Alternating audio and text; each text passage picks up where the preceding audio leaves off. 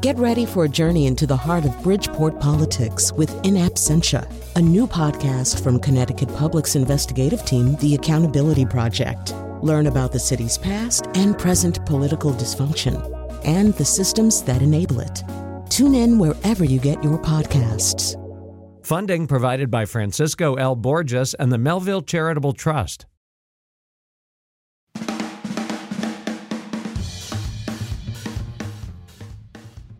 I was just thinking about this before we went on the air, partly because of that Joni Mitchell song. The, you know, call me at the station. The lines are open. The lines are always open. I mean, we don't have anything we can do to close the lines. Anyway, the lines are open today, whatever the hell that means. Uh, and it does mean that we have no guests today. That's a plan. Not, you know, nobody canceled. Um, because in fact, we want to talk to the callers a, a little bit more than we typically do. Before we get to the callers and before we get to the first topic, um, I want to talk a little bit about callers and phones. This will be really fast. But so for 16 years, I worked in commercial talk radio, where in fact the phones are super important. Uh, the phones were super important on that show. Uh, and um, we cultivated callers. Some of them became kind of little mini celebrities on the show. They had their own theme music, stuff like that.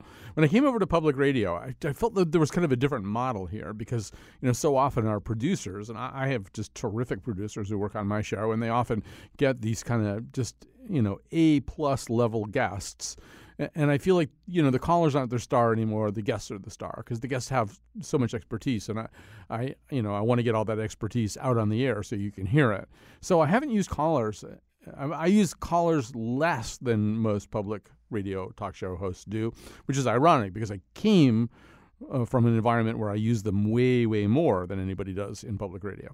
So I've been sort of wondering, well, how do I solve this? Because I do want to get callers on the air. And I think sometimes the best thing to do is what we're doing right now, which is just not have guests so the callers can really shine and have room to breathe. All right. So that means I have to stop talking so they can have room to breathe. Let me tell you the first the first couple of segments I think we're going to be talking about focusing on two of the stories uh, about sexual harassment and maybe more than sexual harassment. Um, the stories of comedian Louis C.K. Uh, and of Judge Roy Moore, now a candidate for U.S. Senate. I'm kind of hoping we can focus a little bit on Louis C.K. at the beginning, uh, and then maybe in the second segment be focusing a little bit more on Roy Moore. But it's hard to contain these stories because it's not just those stories, obviously. It's all kinds of other stories. It, it's Kevin Spacey. Uh, it's it's Richard Dreyfuss now. It's all kinds of uh, stars and producers, and I mean the the the common thread is all these people are famous, which is I think why these things are big stories. Uh, it's it's the stories of other politicians, from George H. W. Bush to Bill Clinton. It's hard to contain these. And one of the things that I want to keep saying, you'll hear me say this more than once today. Every single one of these stories has a different fact pattern. You know, they're not all the same story. There's a temptation to want to look at them as all the same story. But Louis C.K.'s story is different from Roy Moore's story, and Roy Moore's story is different uh, from Roman Polanski and Woody Allen and Bill Clinton. And I mean, you know, uh, anyway. So there's a lot of questions, including how do you treat each one of these people, not how you treat these people or whether they can come back, because they're also they don't have the same jobs. They're not looking for the same jobs. Louis C.K. doesn't have the same job as Roy Moore. Uh, Roy Moore is running for Senate. Louis K. is not running for Senate.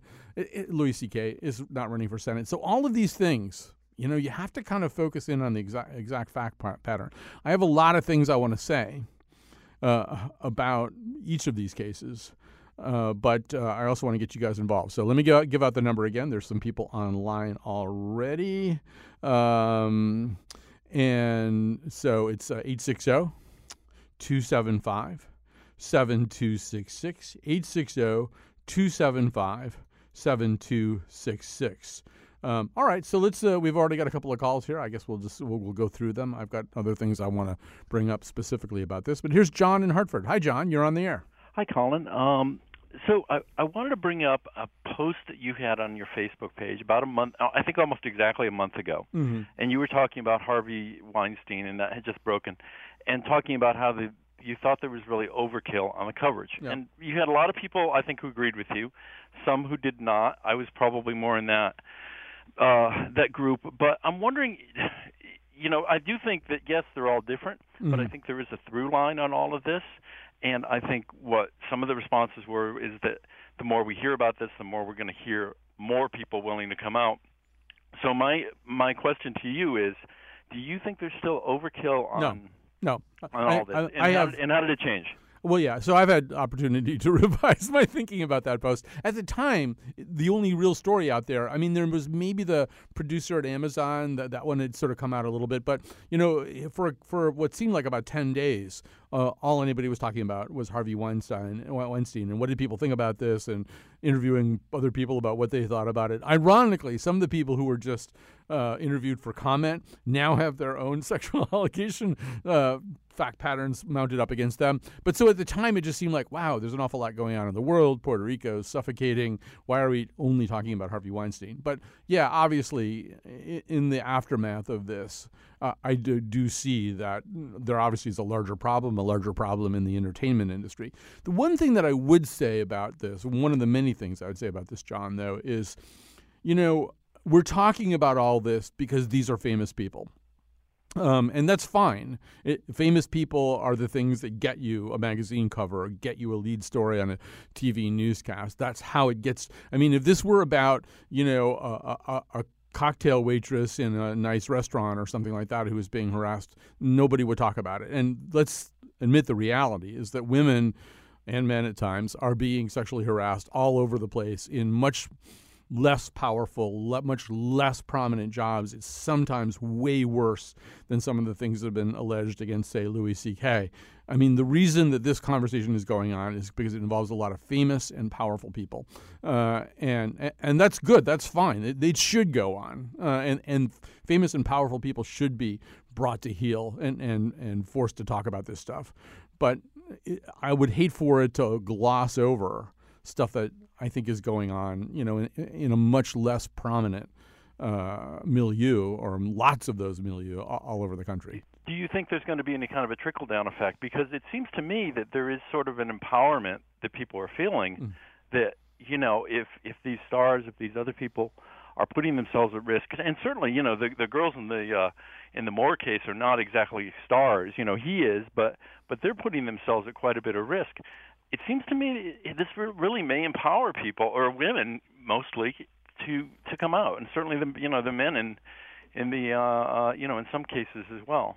I hope you're right. I hope there is a trickle down effect. I hope an awful lot of other uh, people f- who who don't maybe have the kind of traction that some of these uh, people now complaining have. Because let's face it, also, I mean, look, if you're you know, uh, uh, some of the people who've lodged these complaints against prominent men, they're not as powerful as the men, but they're not as powerless uh, as as some of the people in very vulnerable occupations.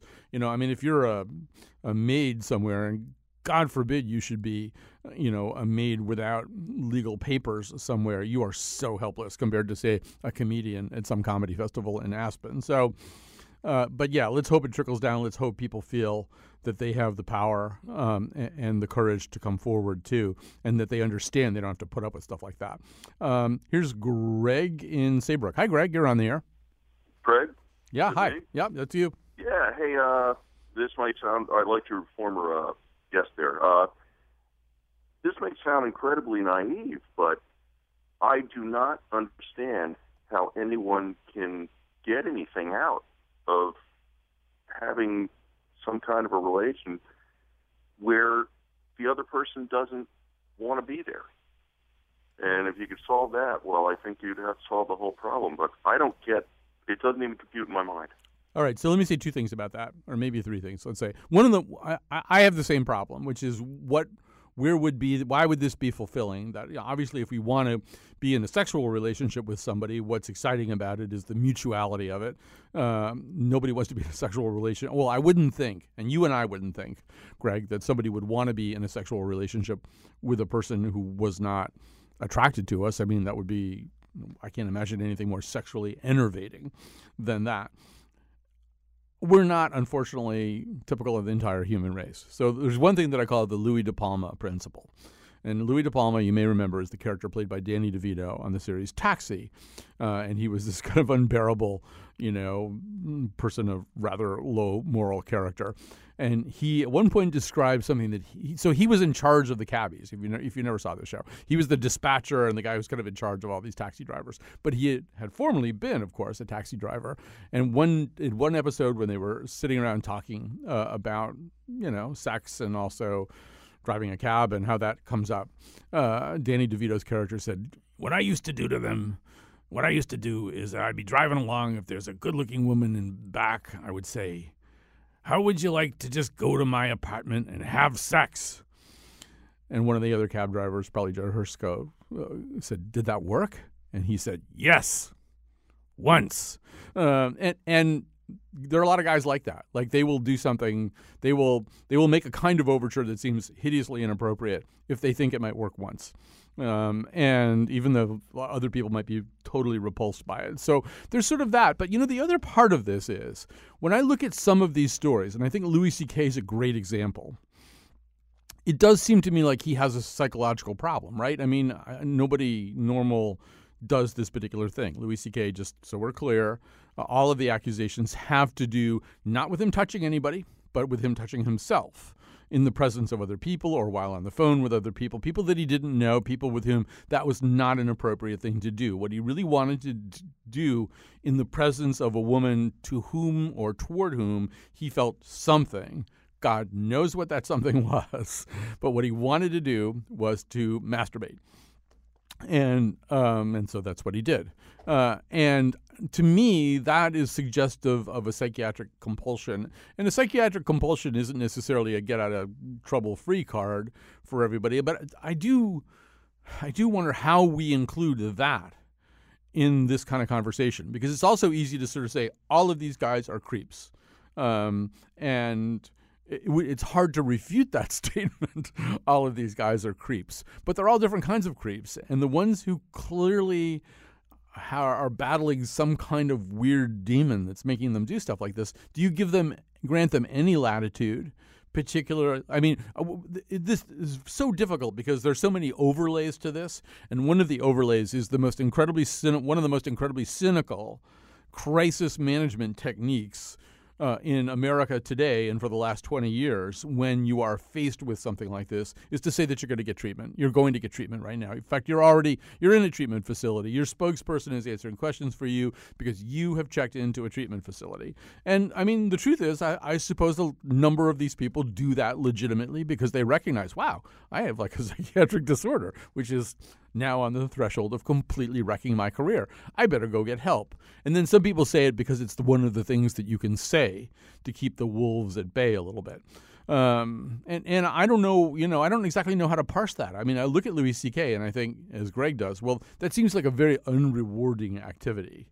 You know, in other words, in terms of the things that can go on between consenting men and women, which this is not one of because they didn't consent. But when you think of the things that can go on between men and women, this strikes me as a very low reward, incredibly high risk activity. So why is he doing it?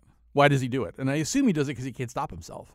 Now, you know, and this, of course, is something that he has incorporated into his comedy. In fact, before I take another call, I want to say one thing about the specifics of the Louis C.K. thing. The thing that makes Louis C.K. such an interesting case and such a troubling case is that he probably uh, in the lead among modern American comedians anyway is the person who talks about these dark places in the human psyche. Uh, he, he, and one of the things that he kind of invites us to do is to come into a somewhat safe space, which is the stand-up comedy routine, um, and talk about things that are troubling um, in an environment where we can laugh at something that's really dark, right? That's sort of the part of the Louis C.K. bargain. The covenant we have with a comedian like this, this is okay. We're going to take something that's really actually pretty depressing, and we're going to talk about it in such a way that we can laugh about it. And the reason that I can do this with you is that a yes, I am mining a certain part of my own psyche. I'm also mining my own observations uh, of other people, um, but What I'm not doing is simply talking about something I actually do when I talk about these really extreme forms of behavior. That's not me and it's not you, but it's something we think about. And so I'm going to get it out in the open in a way that we can all laugh at it. It's a bargain, something like that. And one of the things that he's clearly done is violate the terms of that unspoken agreement, that he is much more involved in this than he is detached from it. I, I do want to just play a little clip of Louis C.K. I started watching some of his old material over the weekend to see how it how it landed, I guess, now that we know what we know. Uh, so here we go. A woman saying yes to a date with a man is literally insane and ill advised. And the, the whole species' existence counts on them doing it. And I don't know how they, how do women still go out with guys when you consider the fact that there is no greater threat to women than men? We're the number one threat to women globally and historically, we're the number one cause of, of injury and mayhem to women. We're the worst thing that ever happens to them. That's true. You know what our number one threat is? Heart disease. That's the whole thing. That's it. Just our own heart. So that was really pretty funny in, in, a way, and he also is talking about something that's kind of real, some a set of anxieties that exist uh, uh, between men and women uh, on both sides. Uh, the problem is that he's much more a part of that problem than we had ever realized. Um, I have more to say about this, but I also did want to get a callers involved, and we haven't had a woman caller yet, so let's get uh, that going too. Here's Sarah in Wallingford. Hi, you're on the air. Hi, Hi. how are you? Good. Uh, well, so I, I, wanted to kind of uh, connect what one of your first callers said about that trickle down effect, and, and while I think a lot of the good that's coming out of this is, is women feeling empowered to to share their stories. Um, I, am wondering what kind of trickle down effect can be in place to help teach men and women to not commit these horrible things. Um, and I think you know Louis C.K. He's kind of coming from the angle that well, there's nothing we can do about it because men are already just horrible human beings, and and I'm I will always be this way, and I just wonder um, if if there's a place, if you think perhaps there's a place like in public school or in sex ed um, for people to be educated better on what is and isn't okay. You know, we've got the the idea, you know, no means no, but then it kind of just the conversation stops there.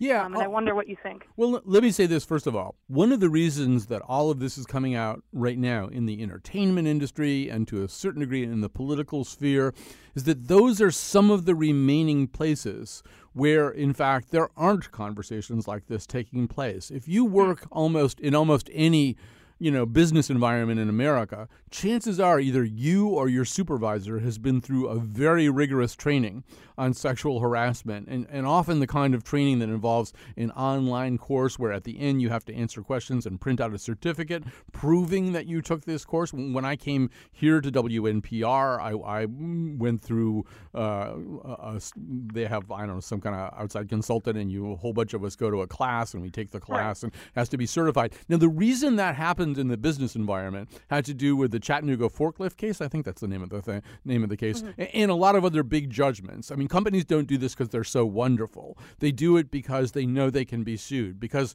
long before this whole conversation started, there was another conversation that started, and it had to do with women seeking redress in courts. And the minute they started to get big judgments, everybody got religion about this. So well, sure, but but again, I guess what you're talking about is is the um, you know what to do when when these things have already happened. But what about you know teenagers in high school? Is there a way to open this conversation to educate people to not become sexual predators. Well, I would, I would. First of all, I know I don't think I am talking about what to do when this already happened. What I'm telling you is that companies all over America, because of a fear of exposure, want this to never happen, and so they they rigorously train everybody. And if it does happen, of course, yes, then they want to be able to prove that they trained them, so it's their fault, and not the company's fault. But basically, they want it to never happen. They don't want to go to court. So there's there is a big kind of prophylactic effort uh, uh, at, at the level of corporate America. But yeah, you're right right. This should, I, if it doesn't go on in, in public health classes in public schools, it absolutely mm. should.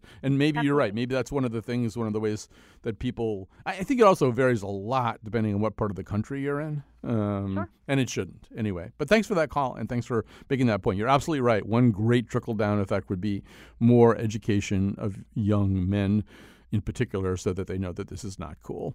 Uh, here's Christina in Southington. Hi, you're on the air. Whoop, no, Christina's not on the air anymore. So let me just say a couple more things about the Louis C.K. part of this, which is, you know, yes, this is going on in the entertainment industry because the entertainment industry is one of the most under policed areas in America, probably. And, you know, as Marc Maron said uh, about this recently, I should also tell you, just to interrupt myself, that on Saturday night, I'm going to be on stage at the Bushnell as part of the Connecticut Forum with Marc Maron, Tig Notaro, and Fred Armisen. Uh, and there's just kind of no way that we can avoid this conversation, uh, particularly because Tig Notaro was one of the comedians who first got the ball rolling about Louis C.K., and Marc Maron is somebody who knows Louis C.K. quite well and has interviewed him and is now saying that he feels very lied to over the years by Louis C.K. when he asked him, because these rumors have been bubbling for a long time, when he asked him. And one of the things that Maron said was, you know, there isn't like – an HR department. He, didn't put it exactly this way, but what he's saying is comedy doesn't have an HR department.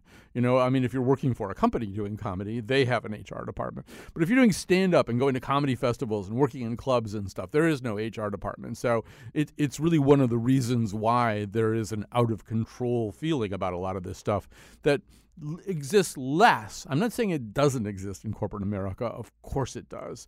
But it exists less in places that have put in safeguards. And as I said, they put in safeguards not because they're wonderful, enlightening, enlightened people, but because they cannot live with those kinds of court decisions. Another thing I want to say about Louis C.K., and I don't know, I mean, people are processing this kind of stuff differently. This whole question of what do you say after the shoe drops? And I actually am kind of impressed by Louis C.K.'s completeness of apology. First of all, how many people ever say, yes, this all happened, all of it happened? I mean, he said that. I mean, you know, like Bill Clinton didn't say that, just for starters. You know, I mean, Louis C.K. said that. Um, there are people who don't like some of the wording of his uh, apology. They feel as though it emphasizes too much the kind of admiration that was felt for him that he feels allowed him to get away with this stuff. But I, you know, in terms of things that represent a start, I think having somebody, you know, Roy Moore is not going to do this. Uh, having somebody come forward and say, yes, it's all true. You know, I mean, th- to me, that's kind of a watershed moment. Uh, and I wonder how many other people are going to be able to do that. All right, let me grab one more call here, and uh, then we'll take a break. We're going to come back to this topic, maybe a little bit more of the Roy Moore stuff after this. Here's Ben from Meriden. Hi, Ben. You're on the air. Hi, how you doing? Good. Um, yeah, so I just wanted to call, give my quick two cents. Um, I'm a hip hop producer uh, mm-hmm. locally, and um, you know, I start to see things in the smaller end of the music industry that not necessarily everybody sees. Um, you know, by the time that artists become giant stars and famous and all that, you know, you have to go through what we call the mud. Mm-hmm. And, um, you know, particularly in the female form, when you see a lot of female pop artists or, um, you know, rap artists, even country artists, you see that the sexualization of their brand only, it doesn't start immediately. It almost starts as a way to garner more attention, mm-hmm. and it comes to a point where we almost expect it that if you're going to be a a famous female entertainment um, celebrity, you need to be sexually attractive, and men expect that, and we kind of as a culture expect that, which to me, you know, I like to base everything off talent, but people just kind of expect that. And when you see it start at a low level, it's when maybe, you know, there's a great singer and she can't get a gig, but someone who is willing to show a little more skin or just do something a little more provocative gets booked and gets to do more shows and more opportunities. You look at it and you say, well, where does that come from? And why is that entering our industry? Why right. why is that there? And I think a lot of it goes back to what we're taught from the very beginning as men in our early years and not necessarily what we see when we become the consumer of these in our late teens into our adolescence. Um, so I don't know. I just wanted to make that comment, you know, to show people not everything happens immediately. Yeah. Um, Although I, I feel like we're a little far off the path from what we're talking about. Now we're kind of talking about the male gaze part of this, and and it's certainly not at all confined to music. Uh, I mean, there is a term that, that I can't say on the air. Let's say it sounds a little bit like snackable. Uh, and you may have seen the Amy Schumer, uh, Julia Louis Dreyfus, Patricia Arquette, and whoever else. Oh, I can't remember who was the last person in that. But anyway, uh, the, the great video they did about the Julia, I think it's Julia Louis Dreyfus's last day of being, shall we say, snackable. But I mean, there's a standard that's applied to women in the entertainment industry that isn't applied to men. Men go on forever. I think in that same bit they talk about the fact that Bruce Willis is married, getting married to a baby lamb. You know that men just sort of become are just sort of viable in that way forever, and, and that does have a lot to do with the male gaze. I feel like, although I'm sure that there's a way to connect all of that, it's a little bit different from what we're talking about uh, about the way in which. Uh, some of the men in this industry feel as though they can take liberties that no sane person should think that he can take. Um, anyway, our number is 860 275 7266. 860 275 7266. I'll try to flip this conversation a little bit more towards the Roy Moore part of it after this. Kick off the sand flies, honey, the love's still flowing. If your head says forget it, but your heart's still smoking, call me at the station. The lines are open.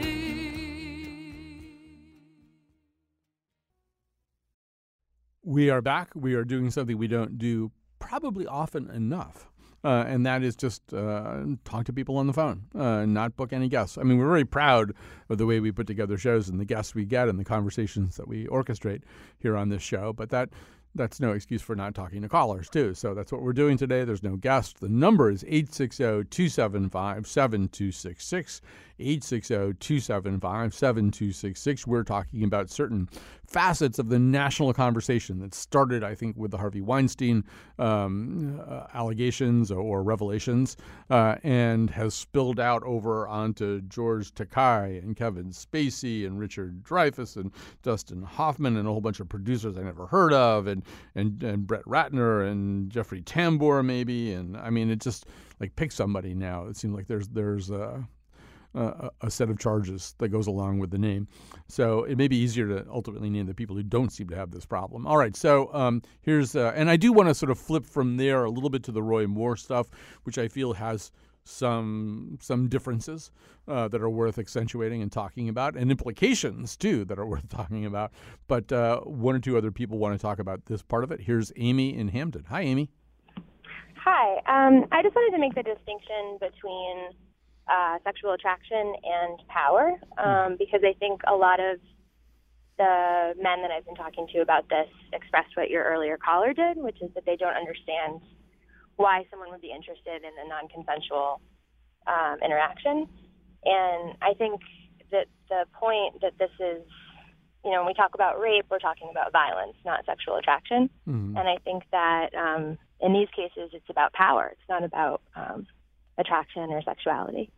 It certainly, I mean, once again, it certainly is in an awful lot of these cases. I, I, I as I said at the beginning, I hate the term these cases because each one of them is kind of different. Uh, I, I, Yeah. do, I would agree that power is something that runs through a lot of it. And, you know, once again, going back and watching Louis C.K.'s material this weekend was so interesting because it's really like he just laid the whole blueprint for what we're talking about right now. He just didn't explain what he had to do with it. So there's another part. I can't remember whether it's in from the same uh, comedy special that, that we played a clip from before, where he talks about the difference between somebody who was good looking in high school and somebody like him. And he said, you know, if you're good looking in high school, you're going to get a lot worse looking probably as it goes along. He goes, he- he's pointing to himself. He goes, I looked like this in high school, and it really didn't work in high school. It didn't work to look like this. And then he talks about power and attainment and income uh, as ways in which the the game changes. And he even I can't remember how he does it, but he has a little equation of something plus something over income squared or something. The- This kind of notion that as men attain other things and some of their insecurities about earlier stuff fall away, that they become more attractive, which I think is a story that men tell themselves. It's not necessarily a story that women can always identify with. But um, I would ag- Yeah. Great. I just I, I think it's really important to make the clarification though that this is not that that whatever kind of sexual stimulation these men are getting is wrapped up in notions of power and aggression and violence. Right. Um, that this is not some simple sexuality. It's not somebody or some people who have uh, strange sexual picadillos. This is this is really about a power dynamic, not about sexuality. I think that's quite fair. All right, we're gonna um, uh, take a call. I, I, would like to switch a little bit away from. I mean, the Louis C.K. thing is fascinating. I could talk about it all day. I do. I would quickly add. I really want to see the movie that they are now withholding. You know, the, I, the I Love You Daddy movie. It was going to debut, was going to premiere last week. Now it's been pulled off the market. Some of that might be financial self protection by by the studio. But um, I feel like uh, uh you know Betsy Kaplan, uh, our producer, said there's there's an attempt at erasure here. You know that one of the things they try to do is sort of say, all right, let's you know let's do the equivalent of wiping away all traces of our involvement with this person ever. And I am actually very curious to see that movie uh, in his comedy it it seems as though he's built into that some of the qualities and questions and dark places that we're talking about in a very real way uh, about right now. All right. So another part of this story, another aspect of the story last week was uh, a similar but by no means identical story about Roy Moore, the uh, judge who's now running for Senate from Alabama. Uh, these stories, and they come from multiple accusers, seem to involve him courting and sometimes, more, at least on one occasion, more than courting, actually touching, uh, uh, and and what I would consider to be some version of sexual assault on on, on teenage girls, fourteen year old girls. So. Um, and and this is one of these cases where I mean, keep in mind, this is the guy who had the Ten Commandments up in his courtroom. This is the guy who positioned himself as um, as a trumpeter of uh, of good morality and a censor of bad morality. This is the guy who wanted to restore God's law to this nation and was prepared to to put up a big fight about it. And I, you know, long long ago, I asked um, Thomas Moore, not that other Thomas More, the Thomas Moore who wrote The Care of the Soul and, and other books like that. But this is way back in the 90s.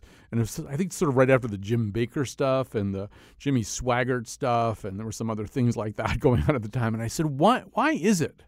Why is it when they're like talking about family values?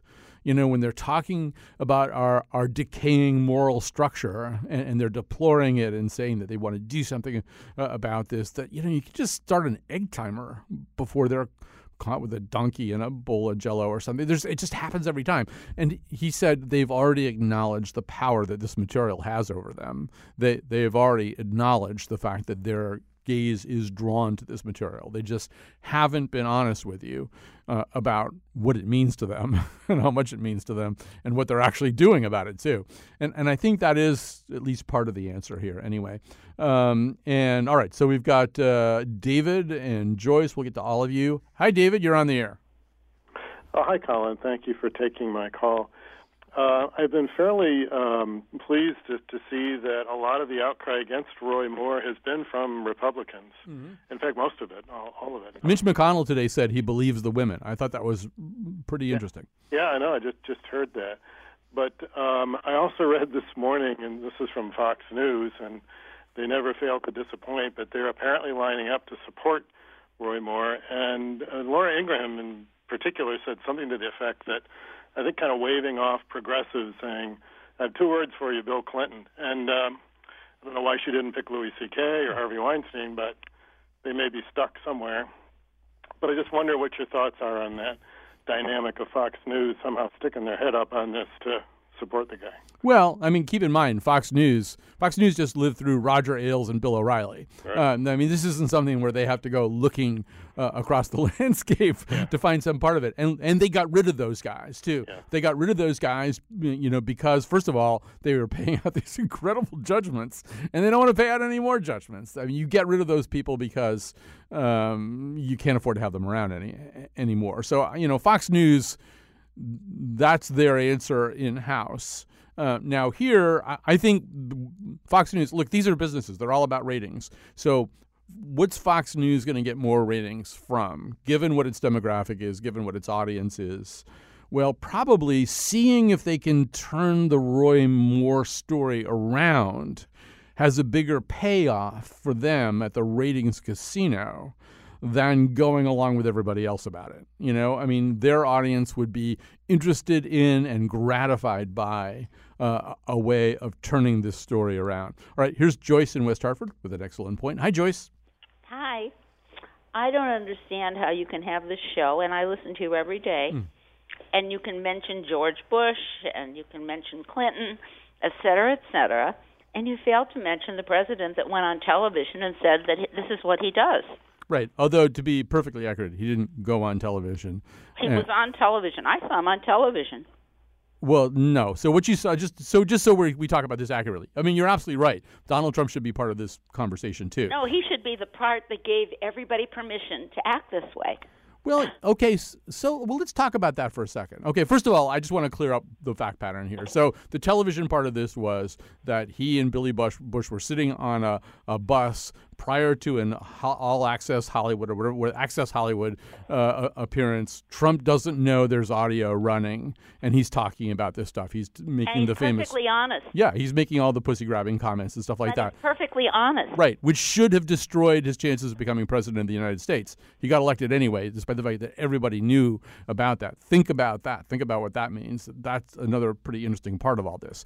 Um, but let me just talk about, I, I- you know, I, I don't want to be over selective about this. And to be honest, I think all of us on the left need to look back at how we handled the Bill Clinton situation in the late 1990s, um, because that came before Donald Trump, right?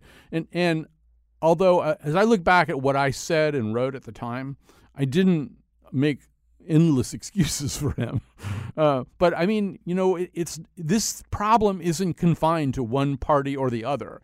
And certainly, we know that we know one thing that Bill Clinton definitely did. He did it with Monica Lewinsky. It's just now a matter of record, and he lied about it when he was asked point blank about it.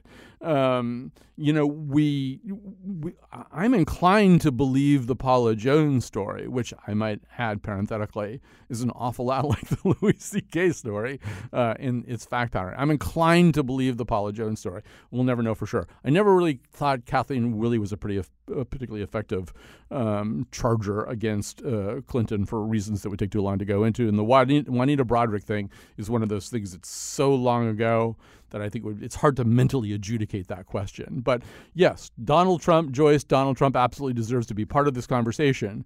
But so does Bill Clinton, right? Bill Clinton, you know, that I, when we went through the 1990s, when the Starr Report came out, and we realized that a president of the United States was using the Oval Office for this stuff, you could argue that one of the places this quote unquote started was then. Maybe it started then. Yeah. But but let's just talk about now. Yeah. you know, I don't need I'm not one of your big liberals. Mm-hmm. I but I do believe in morality. Yeah, me too. You've got the king of anti-morality and you're talking about Louis CK who's just a comedian.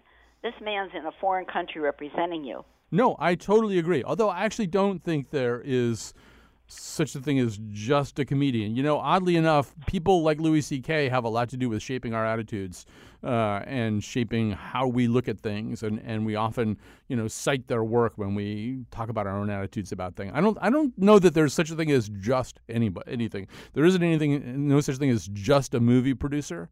There's no such thing as just a comedian, and for that matter, there's no such thing as just a restaurant owner or just a forklift company owner. I mean, everybody ought to be made responsible for their uh, behavior and for their actions. Women shouldn't be especially victimized because it's somebody really famous. Uh, we should understand that women are being victimized all the time by people who aren't famous, and that that's important too. There's no such thing as that word just, at least not for me. Here's Janet in Woodbridge. Hi, Janet. Hello. What's on your mind? Well, the whole Roy Moore thing is just beyond belief. When I read the Washington Post story, it describes how he's 32 years old and he picks out this 14 year old who he knows is vulnerable. He tells the mother, You're going into this hearing. She shouldn't hear such things. You know, he's grooming her. This, to me, I, I don't know how else to think of it other than this is pedophilia. Mm-hmm. It's it, it is similar uh, to the Michael Jackson story to a certain degree, and it's certainly similar to so many of the stories that we heard about the Roman Catholic Church. Um, yeah, I th- I I don't know how it's not pedophilia. I mean, it you know, I mean, it fits the description. Uh, and I yes, mean, and vulnerable no, victims no are key. No normal man in his 30s should be looking to date high school girls. No, no. I mean, uh, no. You're right. Um, and and they can argue all they want about how well it's different in the South, or it's or I love the Bible argument about this. The state auditor of Alabama said that uh, uh, it's okay because in the Bible. Um, Zachariah was older than Elizabeth. By the way, that's not in the Bible. Uh, and that Joseph was older than Mary. By the way, that's not in the Bible. that's something he heard about somewhere, but neither one of those things is true. And even if it weren't tr- were true, it is not a defense for dating 14 year old girls uh, in the 20th or 21st centuries. All right. So, uh, Janet, thanks for calling. Uh, we have to take a break. Uh, I will have to search my soul, and Betsy Kaplan will search her soul. Do we want to keep talking about this for the rest of the show? Do we want to switch topics? I don't know. You guys have a lot of good calls, so maybe we should just stay with this.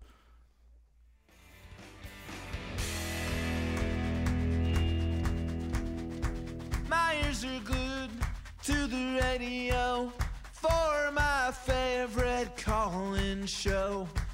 What's my opinion? You wanna know? You're gonna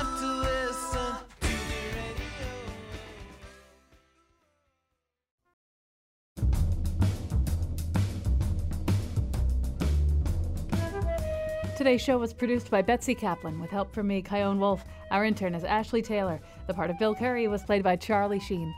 On tomorrow's show, revisit our conversation about the domestication of foxes and whether or not that's a good or bad idea. It's a very bad idea.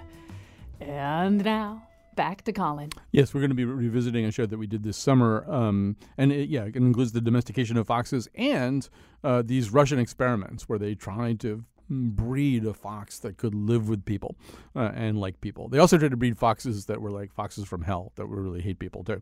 People they ignore that part of the experiment sometimes. All right, our number is 860-275-7266. The time is short enough and the phones are bright enough so that let's just keep talking about this. One of the questions that I also want to put out there, if you want to call 860-275-7266, 860-275-7266, is that is how do we as a society decide who gets to come back from this? Like I could imagine a year from now, Louis C.K. doing a one-hour HBO special or something that's mostly based on this incident, in which, in his self lacerating uh, and dark way, he talks about everything that happened and, and, and what happened when the when the press crisis broke. You know, when the media got a hold of the story, and you know, without appearing to give himself any kind of pass on this, uh, turns it into fodder for the kind of comedy that he does. Um, I, I could imagine that uh, at least as a, an idea on somebody's drawing board. And, and I do wonder, you know, who gets to come back and who doesn't. I would point out that Marv Albert, who who I like, I mean, I like Marv Albert. He's a sports announcer, if you never. He was the legendary basketball sports announcer of all time at one point. And he had a case that's worse than any of the things that we've talked about, you know, that seemed to involve, uh, um, first of all, biting somebody and probably forcibly at the time i think they used the phrase sodomizing. I'm not really sure that that's the phrase they would use now. Anyway he came back. He's working. He's got he's got a network job. I mean so that there's that whole question who survives this and who doesn't and why and how do we set standards about whether people can be rehabilitated and and can rehabilitate themselves? All right so uh, here's uh, daniel in connecticut. Hi daniel. You're on the air. How are you, Colin? Uh, been a big fan of your show for a while. Um, I really resonated uh, with me the last conversation you had with uh, you know your last guest, who seemed to kind of uh, purport this as a uh, you know um, evidence of some issues that maybe our current president has put forward. But um, as you pointed out, which I you know really can recognize, um, you know this is not exactly a uh, you know maybe not in the same level of uh, um, brazenness you know but this is you know this is a this is an issue in the 90s that was pretty significant and i almost wonder if there's been a certain level of um of uh acceptability uh within this mind frame just due to you know a left leaning government associated with clinton you know for the past 20 years. And i certainly don't believe that's necessarily the case but i think it's worth you know examining that uh you know maybe those who kind of fell within that political realm, you know, felt somewhat, you know, that this was maybe not acceptable, but at least drew uh, some degree of, you know, uh, credence, if you will. I think I think that's a little bit too too broad a brush or too simplistic a way of talking about it. Because first of all, I don't think this stuff is confined to one political party or another. And and whether if we're talking about a left leaning environment, well, first of all, um, you know, um, Barack Obama, you know, I mean, I, I, you never know. I, I, guess you can't rule out anybody. I guess you have to say that now. But I will be shocked if, you know, any story like this about Barack Obama ever floats uh, to the surface. Uh, I, I don't think it has much to do with party. It has more to do with personality and psyche. And in terms of the left, look, the left should, we shouldn't let ourselves off the hook if we made excuses for Bill Clinton, if we made arguments on his behalf, if we went too far in making those arguments. But I mean, the, one of the other things that the left can cl- lay claim to in a way that the right cannot is the steady empowerment of women and the passing of laws and the advocacy of laws that make it possible for women to seek redress in these situations, and, and the appointment of jurists who will act on behalf of women in these situations. I think that's much more um, something that grew out of, uh, of quote unquote liberal policies than it is um, something that grew out of conservative policies. And, and so, yeah, I don't know. I, I mean, I but I hate I hate trying to divide it up that way. I don't think it's a partisan problem. I think it's a societal problem. I think it's a problem we all have. We can't shove it over to the other side and say, no, it's those guys. It's their fault. Uh, all right, so I'm being. I got probably have have one more call left in my quiver here. Uh, here's Alyssa calling from Massachusetts. I think. Hi, Alyssa. Hi. You're on the air. Um, so I wanted to talk about how um, I think we need to have a conversation about how people like Roy Moore and and there's there's been others too whose names have kind of escaped me at the moment. I think like it was like the Duggars and stuff. They blame the LGBT community, especially the transgender community, um, you know, which I'm a part of. I'm a transgender woman, and I'm I'm getting tired of being blamed for this kind of stuff. And they're the predators. I mean, these are monstrous predators that do these horrible things, and they go, "Oh, well, you can't go into a bathroom because you're going to assault a child." And they're the ones. Oh, look at that! They're assaulting a child. I mean, that's one of those. Oh, surprise, surprise! Yet another one of these complain the loudest, but yet they're the ones that are doing the the, the predation. You know. Yeah, no, I first of all, it's a great point, Alyssa. Thanks for calling and making that really great point. And it, it's kind of what we've been saying in other contexts all along. I mean, when there was, you know, a decade or so ago, a national debate about gay marriage, you know, a lot of us kept saying, it's not as though us heterosexuals have done a really great job safeguarding the institution of marriage. We've done a really crappy job of, I mean, we right. really can't point to marriage as something that we have been faithful shepherds of and something that has flourished under our stewardship, you know? And, right. and, and so you're absolutely right. If, if you want to look at this whole thread of stories, not just Roy Moore, but kind of, you know, all of the heterosexuals in these stories, you know, who, who, is more dangerous in a bathroom, uh, you know. Um, right. You know, right. I would be more uh, afraid of a guy like Roy Moore or somebody like that going into a, a bathroom with my child, or or even being around my child, and it's like, oh my god. And then you hear these, you know, these other people. The sheriff, I think it was out in the west, was up for election, and he was like, you know, uh, I'll well, me and my gun will take care of the problem if I ever catch one of these quote unquote people in the bathroom, you know advocating open violence and and the pro- the most the more disturbing thing is people are kind of like some people I should say are okay with that. They're like, oh yeah, yeah, that doesn't bother us. Yeah, go ahead and elect him. You know, we know he's a obviously a a person who advocates violence against people that are innocent. And then, oh, look at that. Oh, allegations of misconduct with a, a minor child. Well, it's just, it's, it's mind-boggling. Yes. Well, yeah. First of all, again, thank you for calling and making, making that point. It's a really great point. And I mean, this whole bathrooms thing, I, I, just have never understood it from the word go. I very quickly, I, we're pretty much out of time, but I worked at a newspaper in the 1980s where there was, I think it was the late 1980s, maybe early 1990s, maybe early 1990s, where there was somebody going through. Um, a sexual reassignment, as they called back in those days. And um, when she was ready to start using the women's room, the women started flipping out at the newspaper. And I thought, do you have any idea how terrified this person is going into the bathroom? You know how how scary an experience that's going to be as she starts to use the women's room in public places. You know, I mean, who cares about you guys? She's not going to do anything to you. she's going to be more nervous than anybody. Calm down. Uh, transgender people do not go into bathrooms looking for trouble. They go to bathrooms hoping that nobody will be horrible to them. Anyway, we, we have to stop there. Uh, and but thanks for calling. Thanks for being part of the conversation. If you liked it, well, we'll do it again. I like stuff like this. Thank you.